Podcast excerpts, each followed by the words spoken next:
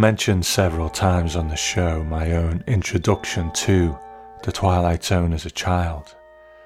I used to wait up until 2 or 3 in the morning for an episode to air on British television so I could watch it and tape it. Often I would be struggling to stay awake or dropping off partway through the episode. So there alone in the small hours watching this already strange and surreal show, I would wake the next day perhaps only remembering certain images or certain lines of dialogue, and sometimes my mind would even distort these, making my memory different from what was actually on screen. So, this was my Twilight Zone experience, and it's one of the reasons why the show is so unique in my memory. It really was the place between light and shadow. Now, I still get some of that feeling back when I watch The Twilight Zone now, but not completely. It was a time and a place that's hard to recapture. But a few years ago, quite unexpectedly, I did manage to recapture that feeling. When I began the Twilight Zone podcast, I picked up every book on the show that I could, and one of the books was called Visions from the Twilight Zone by Arlen Schumer. The book isn't an episode by episode analysis, it's not about the production of the show itself. The point of Visions from the Twilight Zone is to distill the very essence of the show into book form, to recreate the feelings of the show rather than the specific detail. And it's this book that took me back to that place as a child, in the dark watching the Twilight Zone, as if in a dream, being immersed in images and words. The creator of that book, Arlen Schumer, is an artist and comic book and pop culture historian. Whatever he's commenting on, the Twilight Zone is never far away. Because of his particular skill set, he can talk about the subtext and historical significance of the Twilight Zone, but he also speaks the language of an artist, so his commentary on the show is quite unique. I was lucky enough to spend a couple of hours chatting with Arlen recently, and Tonight I'm going to play you the first half of that conversation. Now, when I interview someone, I do my research, I have my questions ready, and when we first speak, there's usually a little pre conversation where we say hello and get introduced, which doesn't really make it into the final cut. But while speaking with Arlen, I soon realised that my usual interview techniques didn't really apply anymore, and that speaking with him was like reading visions from the Twilight Zone. Not so much a conversation, but an experience that you just go along with. So, Arlen's joy and enthusiasm about the Twilight Zone and everything he does, I find to be quite a joyous thing, so why try to stifle that? So, this time I'll present the conversation pretty much as it happened. So, let's begin that journey now with the first part of my experience with Arlen Schumer. But I can talk Twilight Zone till, you know, there's no off switch. You know what I mean? I know you can. I, w- I watched your lecture the other day, and uh, man, your enthusiasm for it is infectious. Thank you, man. Listen, it's all about love, you know? Serling and everybody that did the Twilight Zone, they did it out of love, you know? It's like all the comic book artists that I grew up with they all did it out of love uh-huh. because the money was shit. You know, the ratings on the Twilight Zone were low. He was always in trouble with the sponsors. You know, mm-hmm. but that's what art's all about. Van Gogh never sold a painting, right? absolutely, absolutely. You know, I, I want to start with maybe some of your comic book type work because I think it feeds into the, the Twilight Zone quite well with, with the way I want to approach it. I did a whole lecture on comics in the Twilight Zone. Oh, really? And how they cross referenced and influenced that. I mean, we could do a whole interview just on that. But to make a long story short, the Twilight Zone, and I go into this somewhat in my lecture. Uh, mm. I touch upon the EC comics. I think in my lecture, if you watch the right lecture, the one from the the New York Times Time Center, that one. Uh huh. Yeah, yeah. I think I touched upon the fact that a lot of the Twilight Zone episodes are like television versions of the EC Comics science fiction stories of the early 50s, which Serling probably read but just never admitted to it in any kind of public forum, like a lot of people didn't admit to reading comics. But, you know, if you know your EC Comics science fiction stories, you know, they were little eight page uh, science fiction stories adapted from the same pulps that Serling ended up adapting Twilight Zone episodes from. Yeah. And those stories, finishing in eight pages, which for comics were like short stories, they always had little twists and surprise endings, just Mhm. like the Twilight. So Serling had to have been influenced by those. You know, they adapted Ray Bradbury's stories in comic form Yeah. the EC comics. So then Serling does Twilight Zone, but meanwhile, Stan Lee and Steve Ditko are doing these little five page stories for Marvel Comics in the early 60s, right after Twilight Zone debuts. And they're like knockoffs of Twilight Zone episodes. hmm They have some of the same stories mannequins and robots coming to life. And you know what I mean? So, Stan Lee, again, comic book people were watching television like everybody else. So then you get to the last issue of this comic, Amazing Adult Fantasy, which sounds like a description of what the Twilight Zone was, but it Mhm. was the Marvel Comics title. Yeah. And in the last issue in 1962, they feature a teenager who gets powers, but he doesn't use them to benefit others. He uses them selfishly. And Uh-huh. at the end, his uncle Ben gets killed. You know what I'm describing? Of course. Yeah. the first Spider Man story. Spider Man is the first superhero not to use his superpowers altruistically at first, like every DC Comics superhero that preceded him. Mm. They all got their powers and were like, oh, I'm going to go fight crime. I'm going to go save the world. Yeah. Spider Man is the first, you know, pre counterculture, like, hey, man, I'm going to make money. And then he goes on reality television, if you remember the first story. And ba- the point is, is Spider-Man's story comes out of irony Mm. that he did not his powers to save his uncle Ben when he could have. That is the same irony of those comic stories that Stan Lee and Steve Ditko were doing that were knockoffs of the same irony that the Twilight Zone was traveling in Yeah. which was the same irony that the EC Comics comic book stories traveled in. So you see how that whole thing connects? Absolutely. So Spider Man is a Twilight Zone superhero story, Hmm. of which Serling never got around to doing one. By the way, in my book, The Silver Age of Comic and in the lecture that I did on comics in the Twilight Zone, I compare Steve Ditko's art to the Twilight Zone look Yeah. and they yeah. had similar people. You know, every you know Steve Ditko drew average, everyday people, Yeah. not masculine, super heroic figures. Just Uh-huh. like the Twilight Zone featured average, everyday people. Good. Boy, I hope you've been recording this, man, because that was some good shit.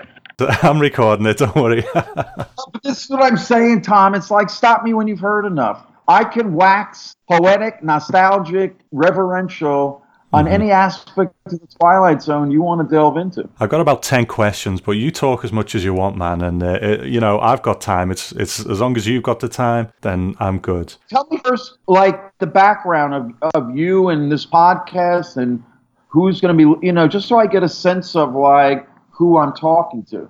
Well, first of all, where, where are you? Where are you in England? Oh, I'm in Liverpool. Nice. Yeah, yeah. I've heard of that place. got we've got four very famous um, residents here. Yeah. here.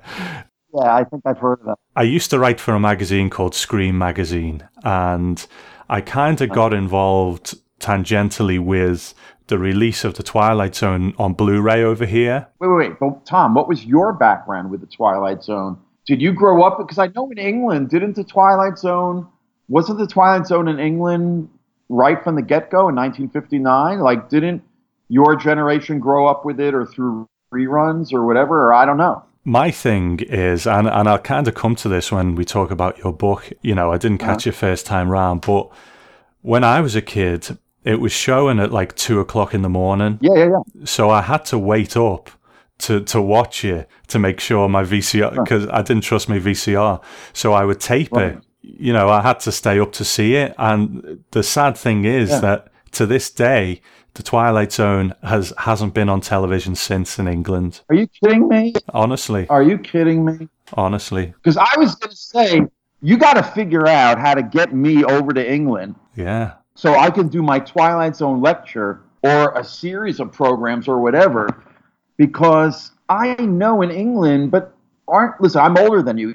Isn't there an older fan base of the Twilight Zone in England or no? It's not even on the equivalent of cable or whatever. It's, no. are you kidding me? Here's the thing: the the '80s show gets shown on the Horror Channel over here. Yeah, the, one of the remakes of the Twilight Zone? Yeah, the '80s one. which sucked. Don't even get me started. Listen, it- it- I- when I talk about the Twilight Zone, I'm talking about the original 156 episode black and white period.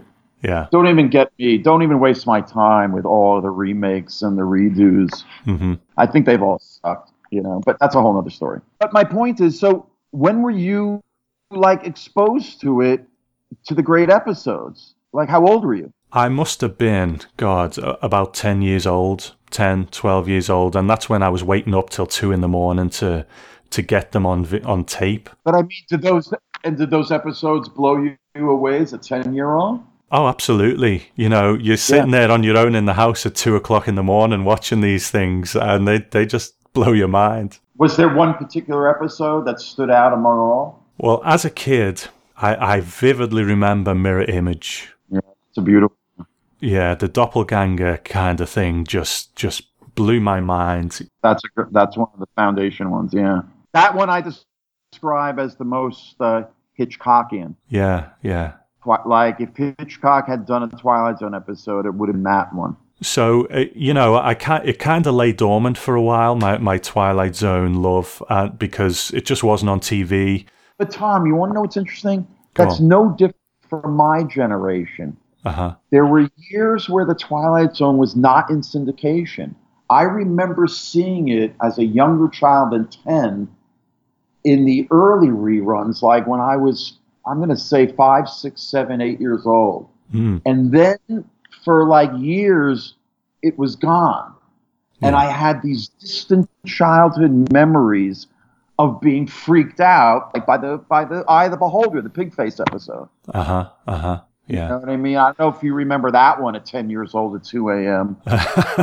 Didn't that one like burn your way it's in, into your brain at 10 years old? well, it's funny because I I don't even think they uh, showed much care with which ones they were putting on. You know, they were they weren't in order. The same thing growing up too Yeah. here. It was it never it's only now like the sci-fi channel uh, or whatever I have this rerun station that shows the Twilight Zone chronological order. Hmm. You know, so they show a little bit of respect. But uh, growing up with the reruns, it was totally haphazard. So it wasn't until DVD came out that I actually, Right. you know, got to see a lot of the episodes because, as an adult. yeah. And did they hold up as an adult? Well, that that's the beauty of it, isn't it? You know, you, you then you see it on a whole different level. You you you start to get the real Serling Yeah. messages in it. As a kid, it's all about twist endings and and crazy images. Yeah, but those but those messages penetrated the idea of racism and bigotry and all those things. That's what shaped. Well, that gets into my whole shtick. That's what shaped the counterculture in this country. That's what shaped the '60s generation. hmm This idea that the world doesn't have to be the way it is. Yeah. this idea of the twilight zone what if well america searched for that what if in the 60s Uh, serling was like the prophet hmm saying this is what the 60s are going to be about rejecting materialism Yeah. like the episode willoughby you know i mean this gets into the whole twilight zone thing but you know what i mean that, that's exactly it penetrated as a child Mm. those messages see it, along with the twist endings and the scariness of it i would bet dollars to donuts those messages did penetrate Mm. and made you think about the world and about people. Yeah. To quote quote one of my own quotes, you know, just how normal are we? Just who are the people we nod our hellos to as we pass on the street? That is existential. That is surreal. That is the Twilight Zone. And that is looking at reality. That's looking at your life. Uh huh. It's the essential philosophy. This is what I'm saying. In 23 minutes, Serling and company got so deep in 23 minutes. So get me back where you were saying. So, so you were asked to do a podcast. That was a couple years ago when the Blu-rays came out. And what was the structure? What was the structure of the podcast? Each episode was just a different episode discussion, or Well, it's a solo show, so I just go through each one and I, I look up a few facts and figures and things, and you know, I, I review it and talk about it. But you know, there's like a hundred plus reviews on US iTunes, five star reviews. I think my first guest was Marc Zicree. Mark and I go back. You know, I tried to be the art director of his book Uh-huh. in 1981. And I got rejected by Bantam Books, and that's what made me do my own book, which ended up being my coffee table book. And then, you know, Mark wrote a beautiful blurb for my book. And then 10 years later, he got me, he asked me to redesign his book cover for like a revised edition in 92. And he's about to come out with a revised edition of his book. I've heard about that. Have you seen it yet? No, no, no. I think he's still finishing it up. Okay, okay. Just like I'm finishing up a revised edition of my book. Ah, Yeah, which we'll talk about. oh yeah, absolutely. Anyway, has the podcast been successful? Like people download it, listen to it, and you get feedback and all that? Oh yeah, absolutely. You know, it's uh, a ton of downloads. People send me emails all the time, mostly from America, obviously, but from all over the world. People are always happy to come on and talk about the Twilight Zone when I ask them to, so that's great as well. Again, it comes back to love. Yeah, There's yeah. a deep seated love, I believe, for the Twilight Zone and for Serling and for the shows themselves. Mhm. You know, you know, it's funny. Um, um, every now and then, one of these actors passes away. Um, like who just died recently? Um, Oh, we just lost Shelley Berman today, didn't we? Oh, really? Well, Yeah, that's, yeah. that's interesting because what I was going to say was this is just one little aspect, but you know they might have other credits, but those Twilights. Oh, like take an actress like Anne Francis. Mm. Okay, she was in Forbidden Planet, you know, classic science fiction film. She had that one year as Honey West on television in the wake of the James Bond craze, Uh-huh. but it didn't last. You don't really remember much else of Anne Francis, but that one Twilight Zone episode she did, which is one of the greats, the After Hours with the mannequins Mm. that's immortal. That's that is eternal. And in a way, no matter what else she might have done in her career, which, like I said, other than one or two credits, it's that it's those Twilight Zone episodes that end up being the eternal, you know, Uh-huh. commemorations of so many of the, you know, take a woman like Inger Stevens, who I love, and you know her tragic career, and she committed suicide in 1970. Yeah. But you know, she tried to commit suicide a year before she did the Twilight Zone episode, The Hitchhiker. And again, she had a bunch of credits. She was a, you know, in demand kind of actress in the 60s, or at least she had a relationship with so many men in the 60s. Yeah. Everybody wanted Inger Stevens. But the point is, is in the end, what is immortal about Inger Stevens? That episode, The Hitchhiker. That Twilight Zone episode, and she was in a second one. She was pretty good in that one too. But The Hitchhiker, when she has that realization that she's dead after she hangs up the phone towards the end of that episode, Uh-huh. those last two minutes where she has this soliloquy, which again I, I, I quote in my book, you know, the fear has left me now. I'm numb. I have no feeling. It's as if somebody see how I can quote this stuff verbatim from memory, Tom? But yeah. these lines of dialogue, like I said, I treat them like poetry in my Hmm. book because Yeah. they are poetry, but they're but it's dialogue. Yeah. But it's existential, it's surreal. It's like nothing else ever on television before or since. She existed in that episode, and those that episode will last forever. And her performance and the fact that she realizes she's dead, which so many directors and movies have ripped off since, you know that, Uh-huh. from The yeah. Sixth Sense to you name it.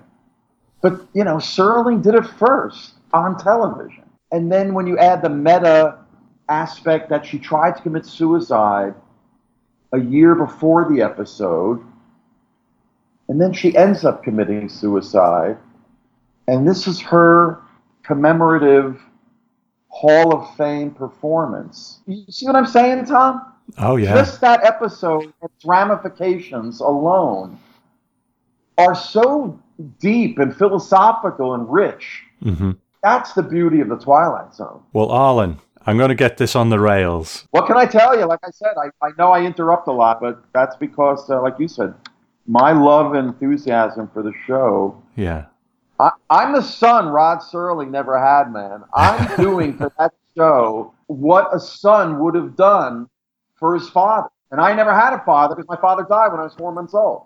So Okay. Serling is one of my father figures. I'm old enough I could have been his son. Uh-huh. His two daughters are only a couple of years older than me. Okay. But yes, back on the rails, as you would say. You know, for anyone who doesn't know you, well, let's put Twilight Zone aside for one moment. You know, Yes. th- because it's it's only a part of what you do. You know, give us some Right. background and, tell us about your, your other work. I grew up. The Twilight Zone was one of my first visual images I remember seeing as a kid. I was five years old. Hmm. And then I went to summer camp and I was exposed to comic books and superheroes Superman, Batman, the Justice League of America. And I started drawing. My brother was, my older brother started drawing off the television children's TV show called Diver Dan Mm. in black and white, a deep sea diver filmed to look like he was underwater so he would walk like in slow motion, you know what I mean? And they would dangle fish from monofilament wires. But he had a deep sea diving mask, so you never saw who he was. They Uh-huh. kept it mysterious. He was like a superhero who's, you know, you never know his identity. So my brother starts drawing Diver Dan, and he's my older brother. So I start doing what my older brother does. I'm three years old. I start drawing Diver Dan. And then I get exposed to comic books. I learned how to read from comic books before I learned how to read in school. Yeah. Like a whole generation, by the way, did growing up in the 60s with the silver age of comics and DC comics and Marvel comics and that whole explosion hmm just like all the creative arts in the 60s in both England and America, I, as you know, with the Beatles and rock and roll and comics and movies and television, the 60s were this creative explosion. And I grew up in that like a whole American generation did. And comics, I started drawing from the comics, and I always knew I was going to be an artist because of comics. And I ended up going to art school, uh, Rhode Island School of Design, and uh, majored in graphic design and yet I always drew and was trying to integrate comics into graphic design because graphic design is verbal visual communication Uh-huh. and comics are verbal and visual. Um, pretty much everything I love, Twilight Zone works on a verbal and a visual um, level. So, the- you know, the coffee table art book I ended up doing about the Twilight Zone is an art book because I'm treating the, the black and white television images like black and white art photography. But then the verbal aspect, I'm treating the dialogue and narration like poetry. Yeah. So comics, the Twilight Zone. Um, and anyway, so uh, I majored in graphic design. I got out of art school and went to New York City and lived there for a dozen years and um, ended up working for one of my childhood idols, uh, the great comic artist Neal Adams, who's like a Hall of Fame Oh yeah. and he brought he brought photorealism into superheroes. Mhm. And basically he rendered fantasy worlds realistic. Yeah. If you look at our whole, whole pop culture now, movies, computer graphics, it's all about rendering fantasy worlds realistically. Yeah. If you look at all those creators, guys like Steven Spielberg and Lucas, they all come out of the 60s. They were all influenced by what guys like Neal Adams were doing in comic book art, rendering the world of fantasy superheroes realistically. hmm Nobody had ever done that before, and that's why Neal Adams made an impact. So again, like a whole generation, I was influenced by Neal Adams.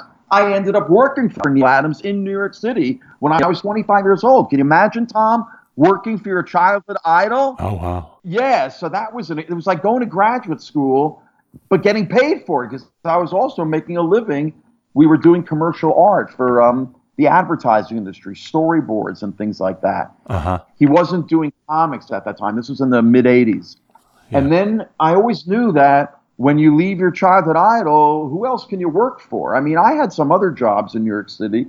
I did television graphics for the David Letterman show when he was originally on NBC late at night. Uh-huh. Um, so I had other graphic design, commercial art experience. But after Neal Adams, I ended up on my own doing comic book style artwork, illustration, but for the advertising and editorial markets. I didn't want to draw comics themselves. I was more interested in the single image.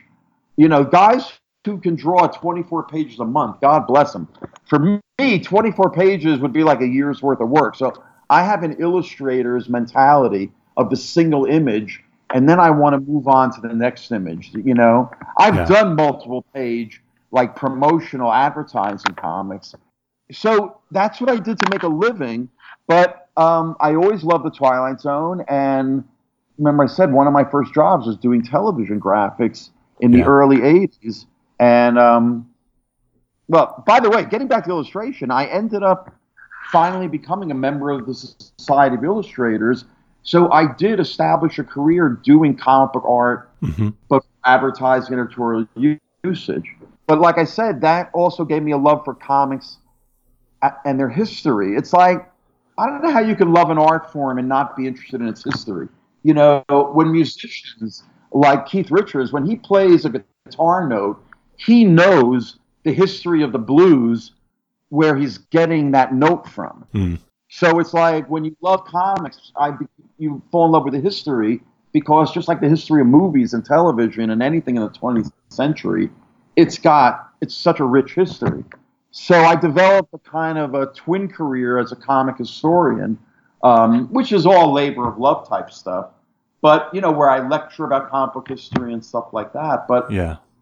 my my first real professional lecture was actually about the Twilight Zone Ah. because in the late in the late 80s um, when i was making a living as an illustrator this segues back to i started to bring up when i did television graphics in the early 80s right out of art school that's when i heard about mark zicree's book um, the twilight zone companion that was going to be published by bantam books which was a big publisher Uh-huh. bantam books and they were in New York City, and I was in New York City. So the minute that I heard that there was going to be, you got to remember, you go to a bookstore now, there's an entire section about books about television. Yeah. But in 1981, when this announcement was made, and there was no computer, no internet, this who knows? I must have read this in a comic book fanzine or something, for all I know. How did you get the news that Bantam was going to be publishing um, a book about, you know, the behind the scenes of Twilight Zone? The only book about television was the making of Star Trek. That was it.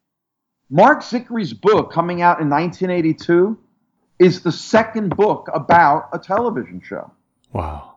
So in 1981, I'm doing television graphics in New York City, and I hear that there's going to be a book about the Twilight Zone. Flashback a couple years earlier, I'm at Rhode Island School of Design in the late 70s. This is just when video art is starting to happen, Uh huh. where artists were basically manipulating the television image. Like used to go behind the TV, and there was horizontal and vertical controls, Mhm. and you could distort the image. And then they were taking pictures of the TV screen images that they were distorting and making prints and hanging them in galleries. So in the late 70s, along with punk and new wave, in the visual uh, arts, video art was starting to happen. And I remember thinking to myself in the late 70s, you know, if they're taking pictures of distorted images of television images, are you kidding me?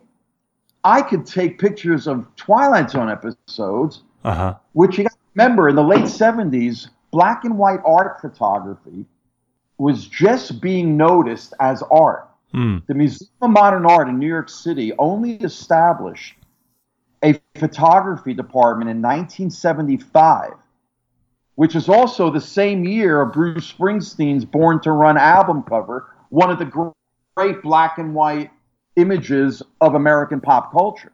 hmm So this idea of the and a, and a big part of punk and new wave was returning to that early '60s black and white look. Yeah. If you remember ska and groups like Madness and early Elvis Costello, and you know, there's a lot of this black and white, high contrast early '60s imagery. yeah. You see how, Tom, I'm trying to tie all this in? So, in the late 70s, when people are taking pictures of TV images, mostly in color, by the way, not in black and white, Uh huh. but I'm a big Bruce Springsteen fan, and I was blown away by the Born to Run album cover like everybody else was. And I'm in art school, and black and white art photography is just coming into vogue. I thought to myself, I bet you if I set up a camera in front of a Twilight Zone episode and took pictures, because I always felt Twilight Zone had a look to Uh-huh. its black and white look that was very different from other black and white TV shows like I Love Lucy or The Honeymooners or anything that aired before color television. You know, there was you knew if you were flipping around the dial back in the day before remote controls, when you landed on the Twilight Zone, you knew you were on the Twilight Zone. hmm So as a visual artist, as a young man going to art school, and all these ideas are rolling around my head, I thought to myself, you know, I bet you I could take incredible black and white photographs of Twilight Zone episodes and they would look like art. Uh huh.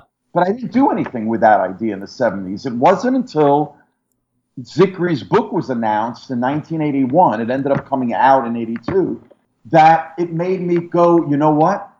I've got to be the art director of that book because I want to take these Twilight Zone images that, and, and like be the book designer. Because remember, I had a graphic design background from Rhode Island School of Design hmm we learned a concept called the concrete book.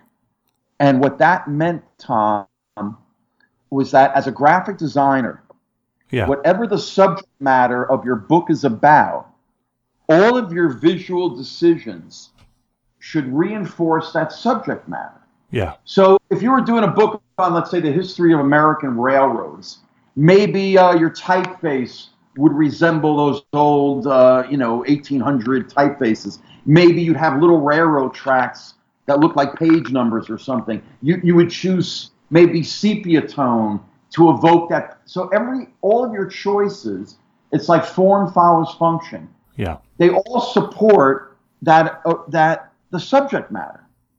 So I thought to myself, if I were going to design a book about the Twilight Zone, then all of my decisions, the book has to look like a little black and white television set. Mm. And then when you and then the images should look like black and white art photography. But then what about all those great verbal ideas? And that gave me that. But the point is, is I put together a, what's called a dummy book, and I sent it to Bantam Books in New York City with a cover letter saying. And, and by the way, to do that dummy book, I set up a Nikon camera in front of my television set because at that time in the early 80s, Twilight Zone was being it was starting to get rerun in the early 70s after an absence of like almost 10 years. Mm. And so they showed it every night at midnight. So I set up my Nikon camera on a tripod in front of the TV set and watched Twilight Zone every night at midnight. And whenever I saw an image that looked cool, I had no time to think about it. I just snapped a shutter. Right. And out of those images, I put together a dummy book, like a proposal, Uh huh. and I sent it to Bantam Books, like, I want to be the designer of this Marc Zicree book. Anyway, they sent it right back, back with a cover letter saying, Thank you, Mr. Schumer, but we're going to do the book in house. Okay. But thank you very much. So I'll never forget a friend of mine that worked uh, in the television studio where I was doing TV graphics. I said, You know, I've got all these ideas for how I would do a Twilight Zone book, but now I can't do it. And this friend of mine goes, Arlen, why don't you just do your own book about the Twilight Zone? Hmm. See, and at the time, I thought of myself as a visual artist. I, you know, I'm 23 years old or whatever I was at the time. I didn't think of myself as a writer per se. But that ended up putting me on an almost 10 year long trek because I ended up getting my book, Visions from the Twilight Zone, published in 1990 by Chronicle Books in San Francisco. Yeah, yeah. So Zicree's book came out in 82. My book came out in 1990. In 1992, Marc asked me to redesign his book cover. And here we are in 2017. Marc is about to finish up a revised edition of his book. And I'm about to finish up a revised edition of my book Uh-huh. that I'm doing as part of a master's program. I'm getting my MFA late in my career so I can eventually teach college level. Wow. And I want to teach the Twilight Zone. I mean, if you looked at my lectures, I've developed a whole syllabus. If you read my five themes of the Twilight Zone, I posted that on my website. I don't know if you read that. I did, yeah. Uh huh. Well, that's that's basically um, the rough version of a syllabus I have about how how I would teach the Twilight Zone. Yeah, yeah. So, as part of my getting this master's program, I'm revising my coffee table book, which has been out of print since 19. It came out in 1990. Hmm. I think it went out of print in 95 or so. And uh, I've always wanted to bring it back out in a, you know, how I would do it all these years later. So I'm kind of doing it for the master's program, but with the growth of online publishers like Blurb, you can actually produce what looks like a finished published book. Uh huh. And if all goes well, Tom, my plan is to send it to CBS. I do have a publisher interested, Yeah. a really good art book publisher, but it all depends on getting the rights from CBS. So my plan is to finish the book for my master's program. It's almost done. I'm literally in the final stages. Yeah. So, and then take one of these published versions of it, which looks like it'll look like a finished hardcover coffee table book, Uh huh. and send it to CBS and this publisher that's interested, and you know, them holding a finished book in their hands or what looks like a finished book versus a proposal in PDF form Mm. Makes a stronger case for acquiring the rights Yeah. and it gives publisher. So that's my plan basically. But it's just interesting how, you know, I'm going to dovetail with Zicree's book, but my book is very different because it's not an episode guide. It's Hmm. it's more of an art. But the revised edition has so much more text that over the years, I basically took that five themes, a text that's posted on my site, and I elaborated on it and made it more of a verbal visual essay, which I incorporated into the original ideas of my book. So it's a revised version in the truest sense. It's Yeah. it's both similar and yet completely different from my original book. Uh-huh. And bottom line is, most Twilight Zone fans, my book came out before the Sci-Fi Channel, before the internet, before social media, and because it went out of print. There's only one coffee table book about the Twilight Zone, Tom, and that's my book. Oh yeah, yeah. Nobody's done one since. So if if I can get this new version off the ground, where do you see it. Maybe I'll send it to you in PDF form. Oh yeah, I'd love that. The point is, is I'm I'm keeping my fingers crossed that this ends up becoming a book that gets published and available to every Twilight Zone fan. Because, like I said, Zicree's book is the definitive episode guide, Uh huh. but my book, like I said, is is more of a book experience. You want to know what I love about your book, Arlen? You know, when I, I told you earlier on about how I, you know, I, I stayed up till two o'clock in the morning to watch Twilight Zone. Right. And, you know, often I, I might drop off in the middle of the episode or I'm watching it half asleep. And it, and it made it quite a, a surreal experience sometimes. And Yeah, because it's like entering in and out of a dream. yeah. So I and, Yeah. then, and I would tape the episode and I would watch it the next day, and it was Right.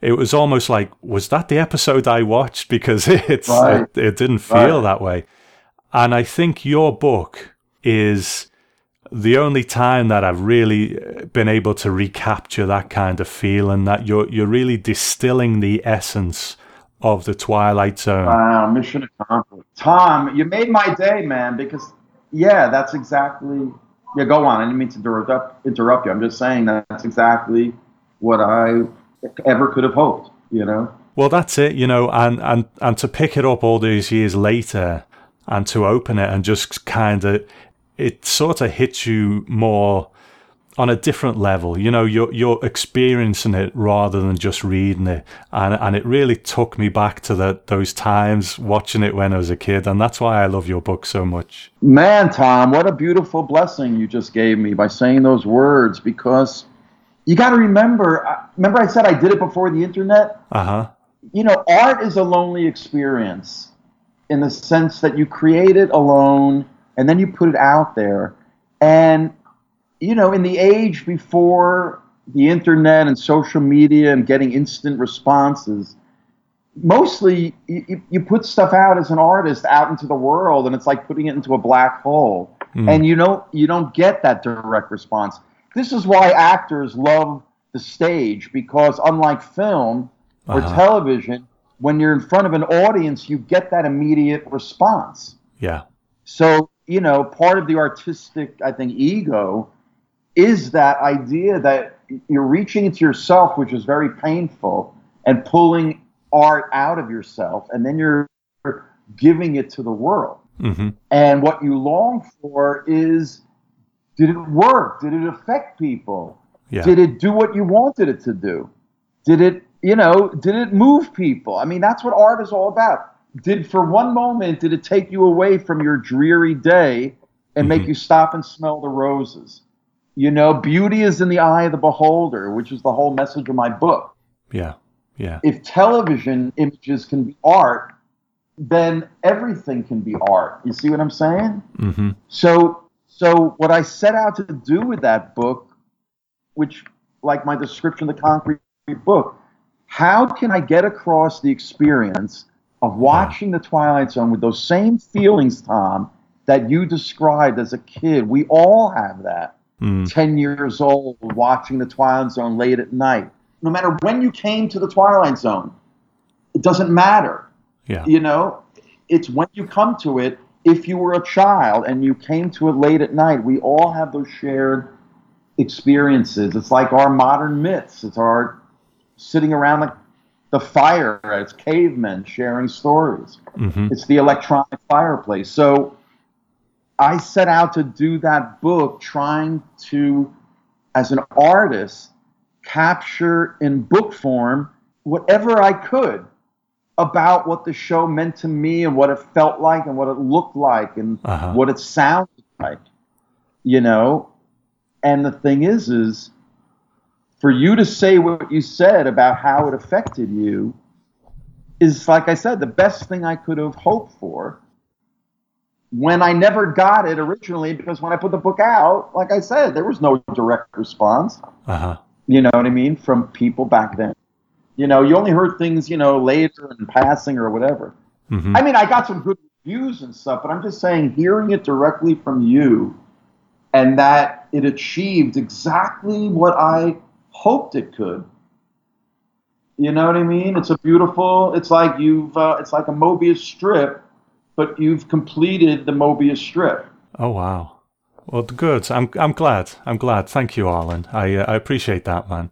You know what? I'm curious. When did you discover my book? When it originally came out, or later? No, no. I I would think it's probably um, about five years ago. Once I started doing this podcast, I was looking for whatever I could find, and I and I right. managed. I, I got hold of you know, the paperback version. But, you know, I like a hardback book and it's kind of pricey now, isn't it? Sometimes to, to get hold of it in a hardback version. But eventually I did, you know, I, I've been able to get both now. I have the hardback version. Please tell me you've taken off the dust jacket and looked at the embossed image on the hardcover underneath. Please tell me you've done that. You know, I have, uh, but I only did it because you mentioned it on Twitter one day. Right. Okay. Because I want to make sure that that's the most beautiful thing about that hardcover uh-huh. is that embossed image.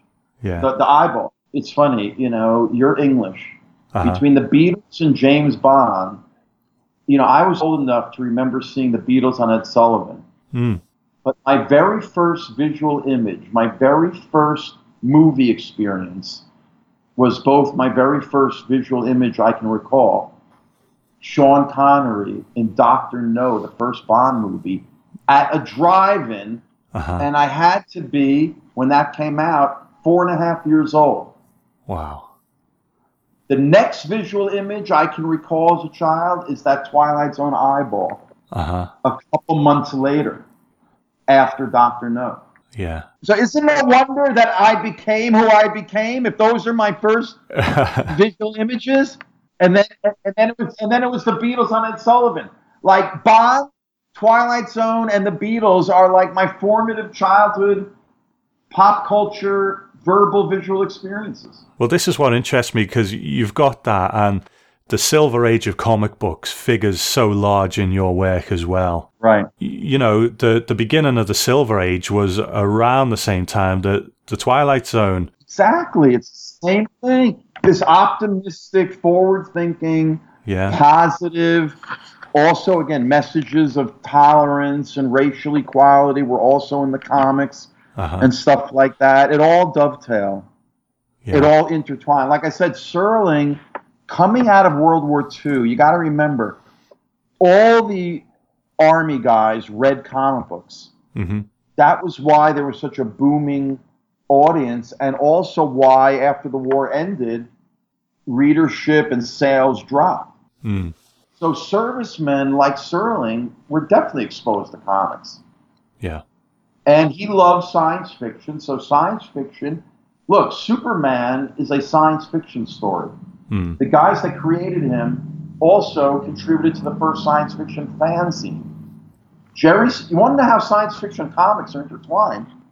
The very first science fiction fanzine in 1933 is published by Mort Weisinger and Julius Schwartz, who became editors at DC Comics in the 40s and 50s and 60s hmm and created the Silver Age. They were the two greatest DC Comics editors, but they were science fiction guys.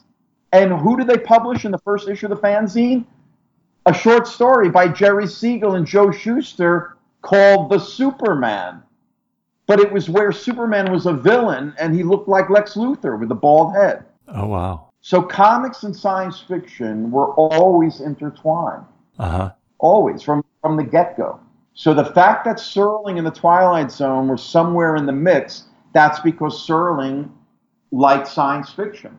And Yeah. i guarantee you he read comics and i guarantee you he read those ec comics hmm which were the best of both worlds. Yeah. and again when when he had to create a 30 minute tv show it was the equivalent of an eight page comic story. It wasn't like a one hour show. And that's the other beauty thing, beautiful thing about the twilight zone tom. Yeah. they were half hour dramas. Nothing like that existed before the twilight zone and do you realize it's really hasn't existed since Hmm. after the twilight zone everything went to one hour in drama Yeah. half hours were sitcoms. The half hour drama and the half hour anthology drama was dead after the Twilight Zone. hmm So, do you realize for a brief moment in history, you talk about for one brief moment, there was Camelot? For one brief moment in television history, there was the Twilight Zone. And it didn't exist before, and it hasn't existed since. And that's what makes them also so jewel like and so Yeah. perfect. There's a question I, I really want to ask you, but it kind of comes off the back of something else. You know, your presentation called Twilight Zone Forever, which you can see on your website. For anyone who Right. hasn't watched that yet, just tell us about what that is. Well, remember I told you my very first lecture as a professional uh, was in 1988. And during the 80s, I was trying to get my coffee table book published. hmm It was I, I created my, my first dummy book in 1981, and it didn't get published till 1990. All through the 80s, as I'm a freelance artist in New York City, I had a few full-time jobs, and then I was a freelancer. But as I met people and I would bring my portfolio around and show them my artwork, I was also a graphic designer. So in addition to illustration, I would show them my other things depending on who I was interviewing with. Yeah. And um, I would show them, depending on who I was talking to, if I thought they would be interested, I would show them my Visions from the Twilight Zone book idea. Uh-huh. I must have had some of the images and a couple of what sample double page spreads would look like. So the year is 1987, and I pitched the trade magazine of graphic design called Print that they should do a special issue Uh-huh. on comics because that was the year after The Dark Knight came out Mm. and Watchmen. And all of a sudden, comics were getting rediscovered by the mainstream culture. And here, I was an illustrator working in com- comic style, but also like a budding comic historian because I was always interested in history. But my whole idea was I want comics to be taken seriously as illustration in the same way that Roy Lichtenstein made comics get taken seriously in the fine art world. Mm-hmm. I wanted to do that in the commercial art world with my illustration and any other projects. So, print magazine, because I was trained in graphic design, I was trying to, like I said, use my position. I wasn't actually in comics, Uh-huh. but I loved comic, but I'm a graphic designer, but I'm also an illustrator. So the point is, is I pitched Print Magazine in 1987 that they should do a special issue on comics, given what was happening in the comic book world. And that was the, you know, the dawn of the graphic novel and a contract with God and Art Spiegel's Maus. And so flush with all that, and Print Magazine agreed. You know, and it's one of the historic issues of print. It came out in 1988. Anyway, the editor of Print Magazine said, Arlen, you should meet Steve Heller. He's uh, one of the art directors. He does. He's the art director of the New York um, Times book review section, very prestigious, and um, he's doing one of the articles that'll be in the special issue on comics. So I met Steve Heller, and he had a long career. Steve Heller, big champion of underground comics, and uh-huh. but there he was, the art director of the very prestigious New York Times book review. So I'm thinking they hire illustrators, and so I'm going to meet Steve Heller, thinking we're going to talk about comics and a special issue on print. And I show him my portfolio my work, and I happen to show him my Twilight Zone stuff because it's a book. He's in charge of the book review section, right? Uh-huh. he takes one look at the at my Twilight Zone stuff and goes, "Oh my God, I love the Twilight Zone." He goes, "Listen, Arlen, I'm heading a symposium at the School of Visual Arts next year. Hmm. How would you like to lecture about the Twilight Zone based on what you're showing me?" And I had never done like a real lecture, but of course I said yes.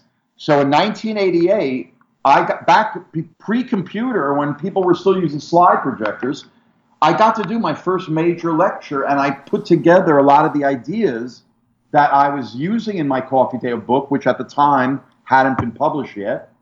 But it was all these ideas from art school and my knowledge of surrealism and how to make all these connections because I saw the Twilight Zone coming after surrealism, but before the psychedelic era, which was all very Twilight Zone, which gets back to what we started to talk about, about Yeah, looking at the world and saying, what if? The original surrealists, the word surreal comes from the French word surreal, which means sur, S-U-R, means on top of, real, reality. The surrealists wanted people to take a step back from their reality and look at it new. Surrealism started out as a literary thing with what they called automatic writing, where they wanted people to go into a trance like state and just write like the stream of that's where the phrase stream of consciousness. But then Uh-huh. the poets in France were also mixed in with the artists. So the visual artists started to create surreal imagery, and surrealism became known more as a visual art form, but it really started out as a verbal art form. Andre Breton, who founded surrealism, was a poet and a writer. So the point is, is I had a knowledge of surrealism, not a surface knowledge as an artist, and I was always interested. Again, comics are kind of surreal. There's a surrealism within comic book art and the characters that dovetails into surrealism. Um, yeah. And you know, Salvador Dali did that sequence in the Alfred Hitchcock film. So surrealism and American pop culture and movies and comics all sort of overlap. But I saw the Twilight Zone as a descendant of surrealism, but on television. Mm. And that the visual symbols and the graphics and the look of the Twilight Zone, the high contrast black and white, that it had a very surrealist look. So when I developed this lecture, which turned into the version that's on my website, was shot in 2009 on the exact 50th anniversary of the Twilight Zone at the very wow. prestigious New York Times Time Center in Manhattan, which was brand new. I think they built it the year before. So mm-hmm. nobody else was going to honor the Twilight Zone. I did that with my own money. I rented out the Time Center because I knew they would shoot my lecture professionally. So that version on my website is what I got out of it. But um, I honor the Twilight Zone in New York City on its 50th anniversary. You know, with that with that lecture. But you know, that grew out of the first 1988 lecture, and in the years since, whenever I get to do my Twilight Zone multimedia lecture, um, because you know, I it, it's part spoken word performance. I read yeah. dialogue like spoken word poetry. I play the music. I've ex- and some of my um, music mixes, my mashups, are also posted on my website that you could hear them. It's all there. But the point is, is they all grew out of me doing this kind of multimedia lecture performance where I talk about the Twilight Zone, so it's part historic art lecture, but it's also, like I said, spoken word, multimedia between the images, the music, the sound. It's what I tried to capture in book form, but I do it live as a kind of a performance piece in a way. Yeah, yeah. And that's what I'm saying. I would love to do it in England somewhere.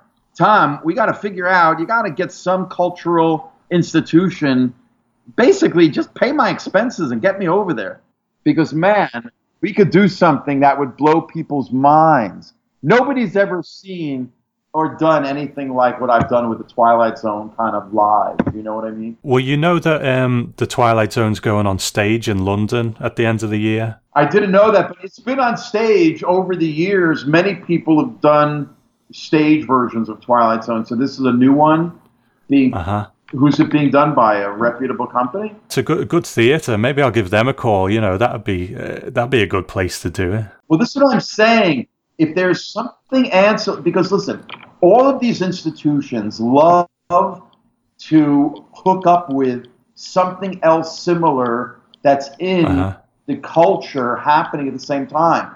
This is what journalists like to write about when they see, oh, there's Twilight Zone live on stage, but meanwhile, you know, uh, the London Museum, the Tate, is having Arlen Schumer do a multimedia lecture about the Twilight Zone. Uh-huh. what I'm saying? And then with your podcast, you see what I mean? You could do a live thing and promote. Like, in other words, uh-huh. it's all multi-formatted.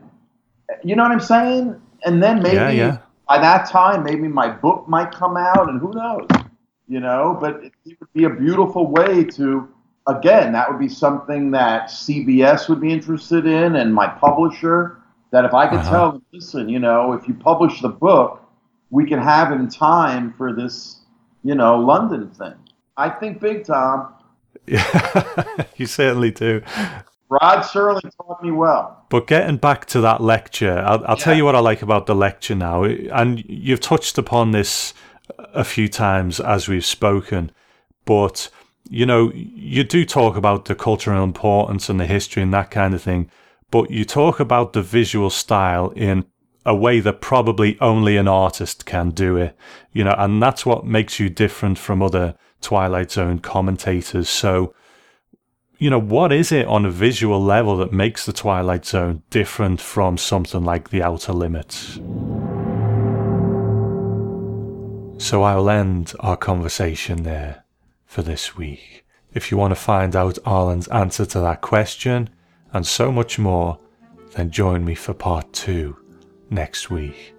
Now, if you're new to the Twilight Zone podcast and you just came to this show to listen to the Arlen Schumer interview, then first of all, welcome. I hope you stick around and go back into the archives where I've got interviews with other Twilight Zone commentators and people connected to the show, reviews of every Twilight Zone episode up until where I am in the run right now and a few extra things here and there, readings of Twilight Zone stories and that kind of thing. So I do hope you stick around and thank you for joining us. And to my regular listeners, thank you for joining me too. This episode is actually different from our scheduled one looking at It's a Good Life.